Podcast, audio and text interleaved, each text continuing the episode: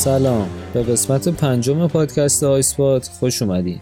من سیاوش آقایی میخوام این قسمت باهاتون راجع به فیلم Saving Private Ryan یا نجات سرباز رایان حرف بزنم و امیدوارم از گوش دادن به این قسمت لذت ببرید.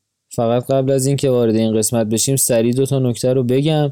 اولین نکته این که پادکست آیسپات رو میتونید از طریق نرم افزارهای کست باکس، گوگل پادکست و پادکست دنبال کنید با آدرس آیسپات که خب من قویاً پیشنهاد میکنم پادکست رو از همین طریق دنبال بکنید چون نظراتتون باعث پیشرفت ما میشه و نمره هایی که به پادکست میدید قطعاً به اضافه شدن مخاطبانش کمک میکنه. این پادکست رو میتونید از طریق تلگرام و کانال آیسپات پادکست هم دنبال بکنید که قسمت‌ها با یک روز اختلاف اونجا قرار میگیرن و نکات و اخبار تکمیلی و آهنگ‌های فیلم‌ها هم اونجا قرار داده میشن که اگه توش باشین بد نیست. نکته دومم اینه که اگر تا به حال فیلم Saving Private Ryan رو ندیدین همین الان این قسمت رو استاپ کنید و بعد از مشاهده این فیلم برگردین و ادامه این قسمت رو گوش کنید. به خاطر اینکه در غیر این صورت هم فیلم براتون اسپویل میشه و هم از گوش دادن به این قسمت لذت کافی رو نخواهید برد. خب دیگه بریم سراغ این فیلم.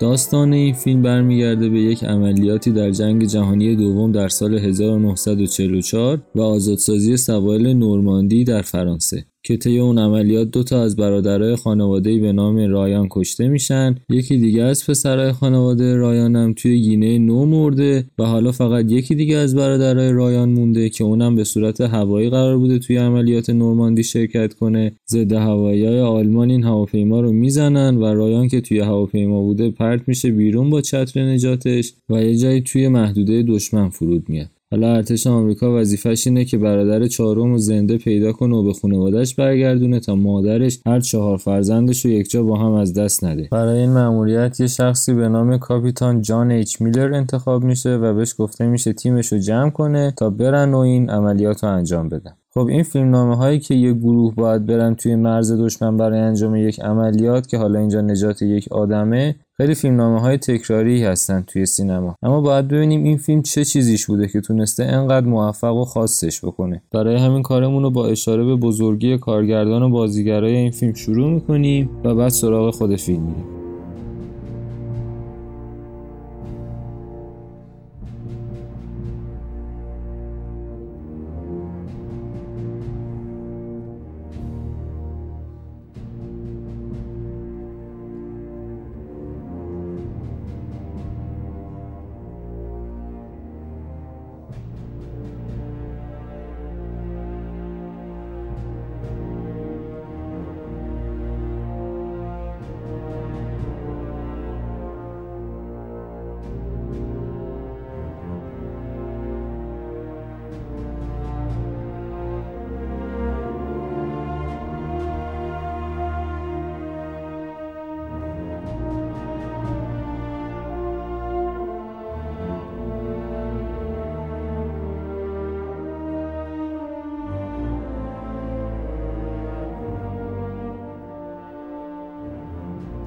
کارمون رو از کارگردان شروع میکنیم. استیون اسپیلبرگ آمریکایی، کارگردانی که 3.7 میلیارد دلار ارزش گذاری شده، خیلی آدم معروفیه. وقتی اسپیلبرگ جوان توی سال 1975 فیلم فک‌ها یا جاز رو میسازه، آلفرد هیچکاک تقدیرش میکنه. سال 2005 مجله امپایر مگزین ازش به عنوان بهترین کارگردان تاریخ یاد میکنه. فیلم‌های خیلی بزرگ و معروفی ساخته مثل همین فیلم لیست شیندلر یا شیندلرز لیست که اونم توی قسمت‌های بعدی قطعاً بهش میرسیم، انقدر فیلم خوبیه. فیلم‌های ایندیانا جونز ساخته، دوتا فیلم لینکلن رو ساخته، فیلم‌های جوراسیک پارک رو ساخته. کلاً خیلی از فیلم فیلم‌های مورد علاقتون رو قطعاً اگه برید کارگردانش رو نگاه کنید همین استیون اسپیلبرگ. 7 بار تا حالا نامزد دریافت جایزه بهترین کارگردانی بوده توی اسکار که برای فیلم‌های شیندلرز لیست و همین فیلم یعنی نجات سرباز رایان اون رو برده. 10 بار فیلماش نامزد بهترین فیلم شدن که شیندلرز لیست این جایزه رو برده. بازیگر اصلی این فیلم تام هنکس که قطعاً با اسمش آشنا هستید. اینم خیلی بازیگر معروفیه. 5 بار تا حالا نامزد جایزه اسکار شده که 2 بار هم برای فیلم‌های فارست گامپ و فیلادلفیا این جایزه رو برده. برای خود این فیلم هم نامزد این جایزه شده اما اونو نبرده. فیلم معروف دیگه‌ای به نام کاستوی داره، مسیر سبز رو بازی کرده. فیلم‌های خیلی خیلی خوبی داره. از نظر سیاسی هم خیلی آدم فعالیه و طرفدار حزب دموکراته.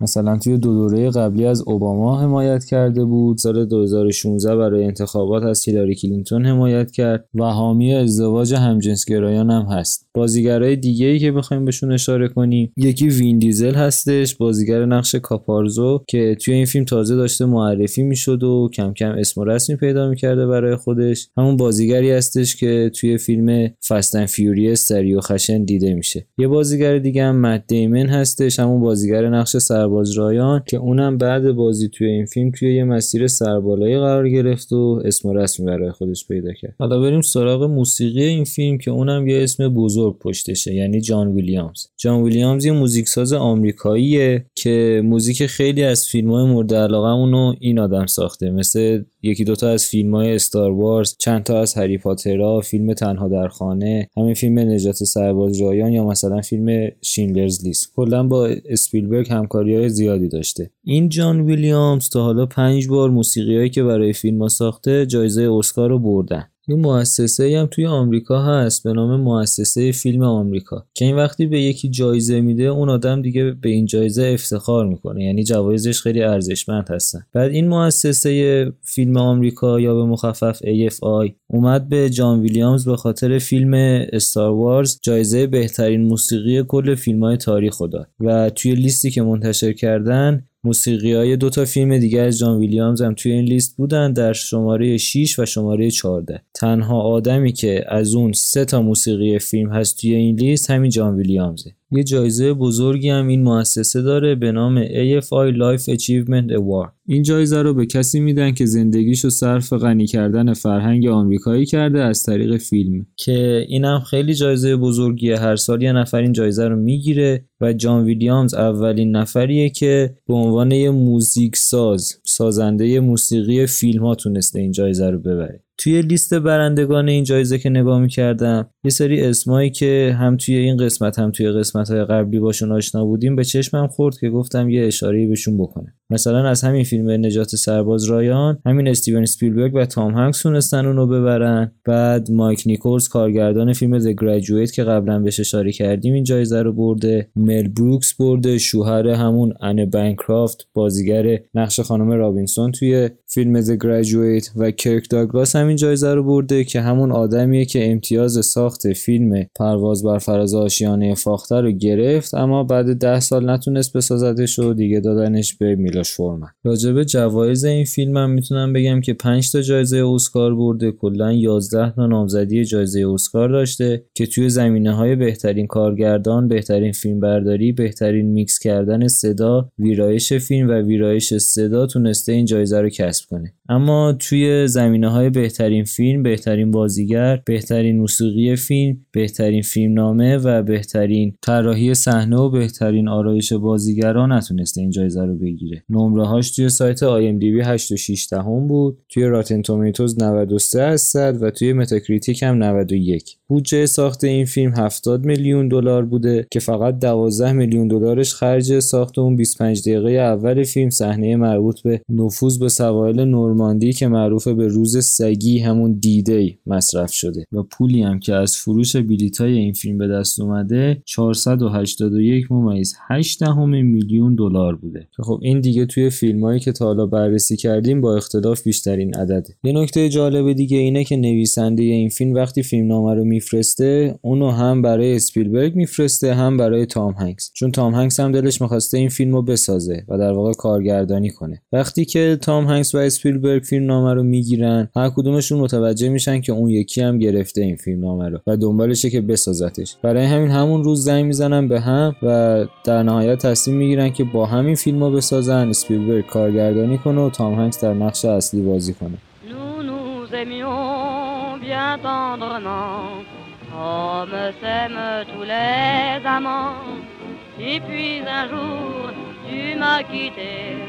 Depuis je suis désespéré, je te vois partout dans le ciel, je te vois partout sur la terre, tu es ma joie et mon soleil, ma nuit, mes jours, mes aubes claires.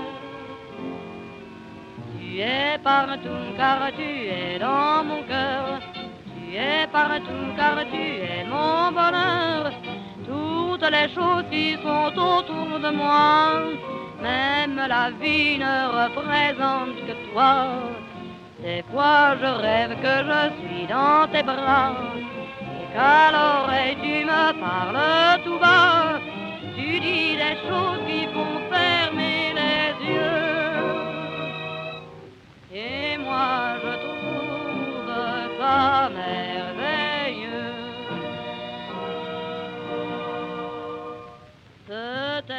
اولین سوالی که راجع به این فیلم مطرح میشه اینه که داستانش اصلا واقعیه یا نه، که خب حقیقتش اینه که کاملا واقعی نیست، اما تا حد زیادی این داستان واقعیه. قطعا اشخاصی مثل جان اچ میلر یا سرباز رایان وجود نداشتن، اما عملیات پاکسازی نورماندی عملیات واقعی بوده، دقیقا به همین شکلی که اسپیلبرگ به تصویر کشیده این عملیات انجام شده. تاریخ و زمان بندیش هم درسته، یعنی توی جون 1944 قرار میشه که فرانسه رو از طریق سواحل نورماندی پاکسازی کنن. این سواحل نورماندی 5 قسمت داشته که 2 تا از اونها یعنی ساحل اوماها و اوتا مسئولیت پاکسازیشون میفته به آمریکا، که ما توی فیلم پاکسازی ساحل اوماها رو داریم میبینیم. توی این عملیات 2000 سرباز آمریکایی واقعا کشته میشن و در واقع اون دریایی از خون و این همه جسد و بدنایی که قسمتیشون رو از دست میدن یا قسمت‌های داخلی بدن میریزه بیرون و همه اینا واقعیت داشته. و نجات سرباز رایان جزو اون فیلمایی که میگن جنگو خیلی خوب تونسته به تصویر بکشه و واقعا ما تلخی و سختیشو میبینیم، اینکه سربازا چه فشاری روشون بوده، چه شرایطی رو باید تحمل میکردن، توی خیلی از فیلم‌های جنگی دیگه به چشم نمیاد. اما توی این فیلم حقیقت جنگو همونطوری که بوده میبینیم. اون دلیلی هم که به خاطرش بعد میرفتن سرباز رایان رو نجات میدادن، یعنی به خاطر اینکه 3 تا از برادرش مردن و حالا اون باید زنده برگرده پیش خانواده‌اش، این اصلا یه قانون بوده برای آمریکا توی جنگ جهانی، یه قانونی به نام سول سروایور رول که توی سال 1942 تصویب میشه، بعد از اینکه 5 تا برادر به نام برادرای سالیوان سواره کشتی میشن که برن به مقصدی که باید مأموریتشون رو انجام بدن، اما این کشتی غرق میشه و هر 5 تای این برادرها میمیرن. بعد از اینکه این اتفاق میفته، روزنامه‌های آمریکا پر میشه از این خبر رو، خیلی صدا میکنه. برای همین این قانون تصویب میشه که اگه چند تا برادر به جنگ رفتن و به جز یکیشون همشون مردن، اون برادر آخر از جنگ معافه و باید درش گردونن پیش خانواده‌اش. حالا همونطور که گفتم سرباز رایان و خانواده رایان کلاً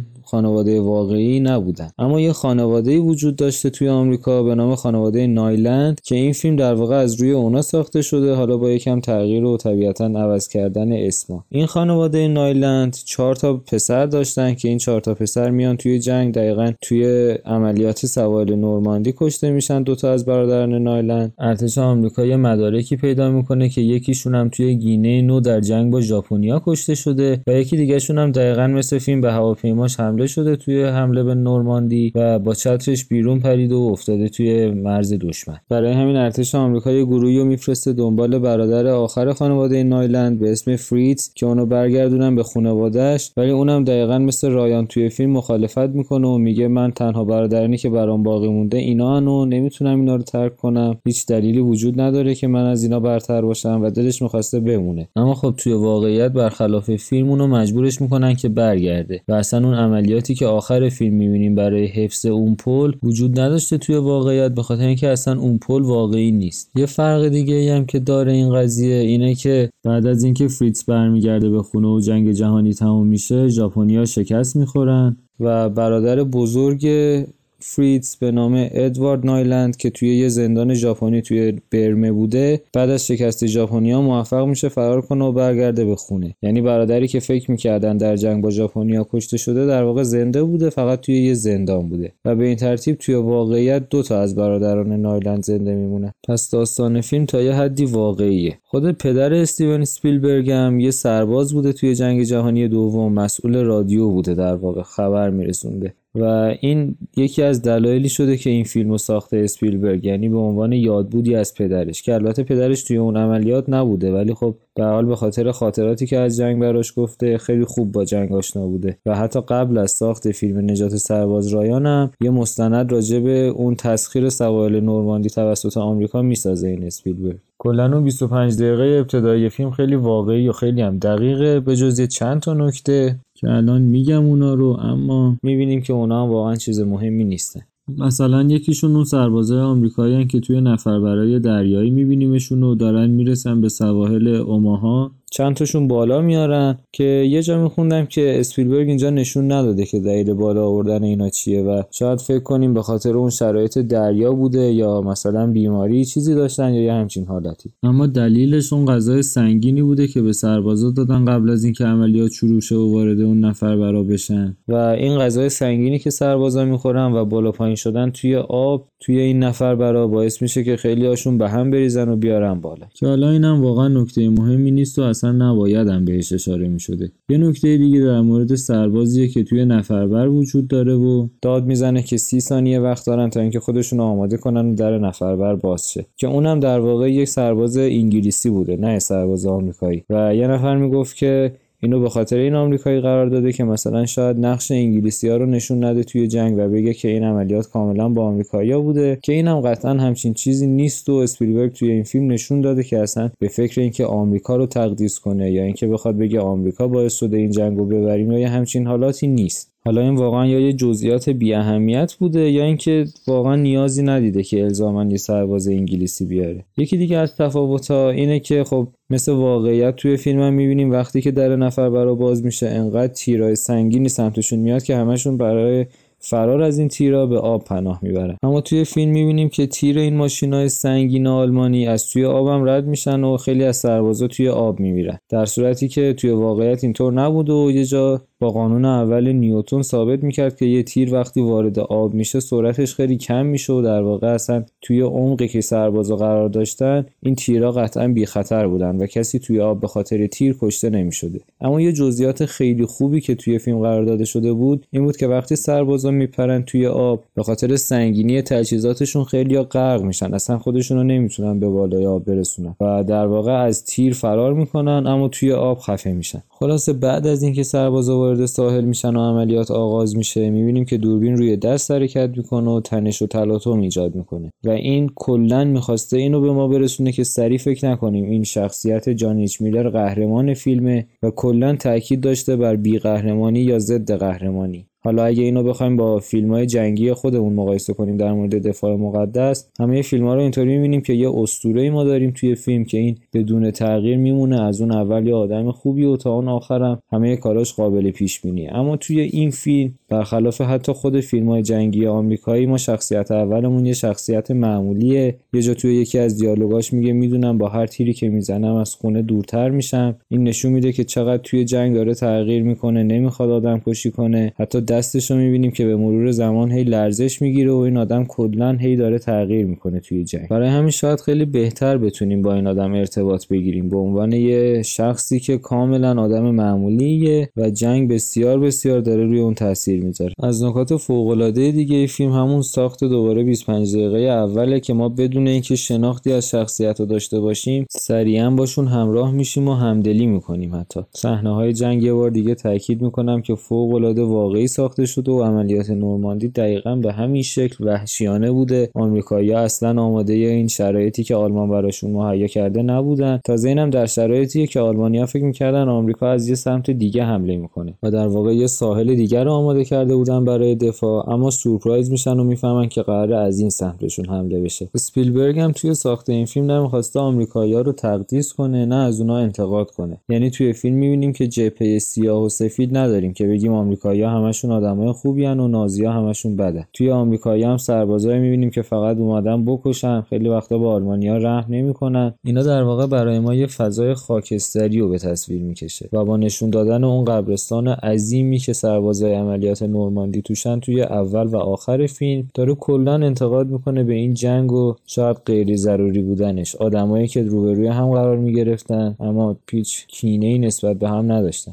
یه چیز دیگه هم که جالبه اینه که برای همون ساخت عملیات نورماندی تا حد زیادی اسپیلبرگ از عکس‌های یه عکاس ایتالیایی الهام گرفته به نام کاپا و سعی کرده صحنه‌هایی ایجاد کنه که تا حد زیادی با اون عکس‌ها شباهت دارن. بعد از اینکه سربازا به ساحل میرسن و اون سربازای آلمانی رو میکشن، یه صحنه فوق‌العاده معروف داره این فیلم که خیلی خیلی صدا کرده. اونم جاییه که دو تا سرباز آمریکایی با دو تا سرباز نازی روبرو میشن. اون سربازای نازی شروع می‌کنن حرف زدن، اما این دو نفر نمیفهمن چی میگن. یه نفر از این سربازای آمریکایی در حالی که تفنگو به سمت اونها گرفته هی میگه وات، اونا جمله‌هاشون رو تکرار میکنن، دوباره وات و آخرام این دو نفر میزنن اون دو تا نازی رو میکشن. بعدش هم بالای جسدشون یه شوخی با هم میکنن که یکیشون میگه چی میگفتن و یکی هم میگه که هیچی، برای شام دیر کردم و بعدم میخندن. حالا این صحنه چرا انقدر معروف شده؟ از دو جهت. اولا اینکه یکی از همون صحنه‌هایی که گفتم نشون میده که سیاه و سفید نبوده جنگ و یه فضای خاکستریه، یعنی اینکه سربازای آمریکایی هم حالا همچین سربازای خیلی خوبی نبودن و متعهد به اخلاقیات. و یه دلیل دیگه‌ش هم اینه که اون سربازا حرفی که میزنن در واقع به زبان جمهوری چک هست و اصلا آلمانی نیست و جمله‌ای که میگن این بوده که لطفاً منو نکشید، من آلمانی نیستم، اهل چکم و هیچکی هم نکشتم. یعنی در واقع اونا جزء سربازایی بودن که تو سال 1939 در حمله هیتلر به چکسلواکی اسیر گرفته میشن و حالا هم توی این عملیات اومده شده بودن. اما خیلی جالبه که اسپیلبرگ اصلا تلاش نمیکنه حرف اینا رو ترجمه کنه یا یه زیرنویسی براش قرار بده، فقط اون صحنه رو میذاره و میره. و وقتی که حقیقتش در اومد خب همه شوکه شدن از اینکه دیدن دو تا سرباز چکی به این شکل انقدر راحت بیگناه کشته شدن. شخصیت پردازی این فیلم خیلی خوبه. حتی رایانی که ما آخرای فیلم باش مواجه میشیم سری میاد یه خاطره از خانوادهشون برای جانچ میلر تعریف میکنه و کلا هر شخصیتی که توی فیلم باش سر و کار داریم تا حد زیادی میتونیم روحیاتش رو بشناسیم. حتی اون اشاره کاپارزو به اینکه این بچه منو یاد خواهرزادم میندازه، تمام این نکات استادانه هست. از نظر دیالوگ هم اون صحنه‌ای که توی کلیسا هستن دیالوگای به یاد موندنی به جا گذاشته. یکیشون جمله‌ای که اگه خدا طرف ماست پس کی طرف اوناست و یکیش هم اون جایی که اون دکتری که با اینا یعنی وید داره خاطره از بچگیش تعریف میکنه که مادرش پرستار بود و شبا بیرون از خونه کار میکرد و روزا میخوابیده و تنها وقتی که این دوتا برای حرف زدن با هم داشتن وقتی بوده که مادرش میرسه خونه. بعد اون میگه که من همیشه تلاش میکردم وقتی مادرم میرسه خونه بیدار باشم و هرچی بیشتر تلاش میکردم که بیدار باشم و با اون حرف بزنم زودتر خوابم میبرد. اما نکته جالب اینه که حتی وقتی هم که زودتر میرسید خونه و من بیدار بودم وانمود میکردم که خوابم و واقعا هم دلیلش رو نمیدونم. این شاید یکی از تاثیرگذارترین دیالوگایی باشه که توی این فیلم وجود داره، حتی یکی از تاثیرگذارترین دیالوگایی که کلا وجود داره و آدم بعد از شنیدنش فیلمو استاپ میکنه و چند ثانیه بهش فکر میکنه. یکی دیگه از صحنه‌هایی که این فیلم دقیق نیست جایی است که کاپارزو تیر خورده داره میمیره و جکسون که یه اسنایپره میگه که اون شخصی که کاپارزو رو زده 450 یارد با اونا فاصله داره، یعنی حدود 411 متر و بعدش تیری به اون اسنایپر میزنه که از طریق دوربین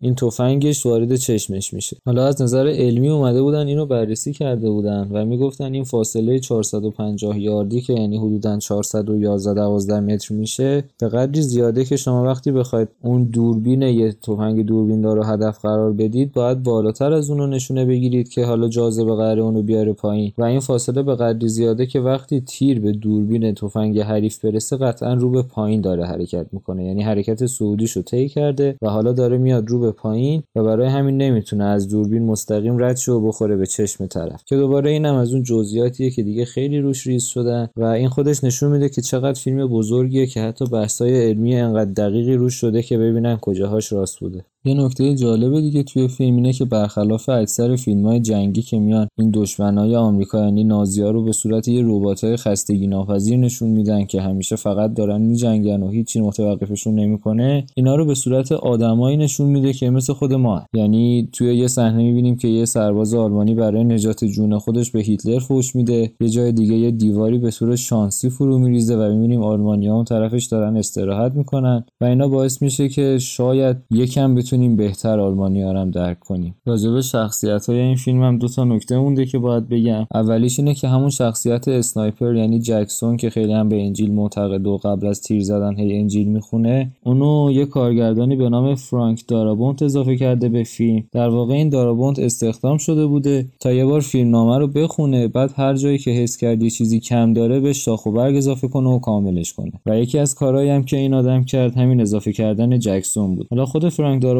هم یه آدم خیلی بزرگیه. فیلمایی مثل کینگ کونگ، مسیر سبز یا اون شاوشنک ریدمپشن رو ساخته که شاوشنک ریدمپشن تا آخرین باری که من چک می‌کردم توی لیست IMDB به عنوان اولین فیلم تاریخه. یعنی میخوام بگم اسپیلبرگ میاد یه همچین آدم بزرگی رو استخدام میکنه تا فیلمنامه‌اش رو کامل‌تر کنه. و خود این شخصیت جکسون هم واقعا اضافه شدنش به فیلم خیلی مفید بود. نکته دومم در مورد بازیگر گروهبان هورواس هست، یعنی تام سیزمور، که این قبل از شروع فیلم هروئینی بوده و وقتی که برای فیلم انتخاب میشه اسپیلبرگ تهدیدش میکنه که اگه تا آخر فیلم یه بار تست هروئین ازت بگیرم و مثبت باشه، حتی اگه روز آخر فیلم برداری باشه اخراجت میکنم و تمام صحنه‌هایی که تو توش هستی و دوباره از اول فیلم میگیرن. و این باعث میشه که اونم هروئین نکشه. اما خب بعد فیلم دوباره از سر میگیره این مصرفش و حتی چند بارم دستگیر میشه و دوره‌های ترک اعتیاد میفرستنش و کلا خیلی داستان داشته سر هروئین. آخرین نکته‌ای که میخوام راجع بهش حرف بزنم جمله کاپیتان میلر به رایان هست قبل از مرگش و اونم این بود که ارن ریس ارنیت، که ترجمه شد که لیاقت اون کاری که برات شده و فداکاریایی که برات انجام شده رو داشته باش. این در واقع پیام اسپیلبرگ بوده به تمام نسل‌هایی که بعد از جنگ جهانی به دنیا اومدن و منظورش این بوده که واقعا لیاقت این فداکاری‌ها رو داشته باشید. حالا جنگ چه خوب چه بد این همه کشته داده و شما باید سزاوار این همه خونی که ریخته شده باشید. خب از اونجایی که این قسمت خیلی طولانی شد من بخش آخر حرفامو همینجا میزنم. چیزی که گوش دادین قسمت پنجم پادکست آیسپات بود که توی اون به بررسی فیلم Saving Private Ryan یا نجات سرباز رایان پرداختیم و امیدوارم که از این قسمت استفاده کرده باشین. تا قسمت بعد، خدا نگهدار.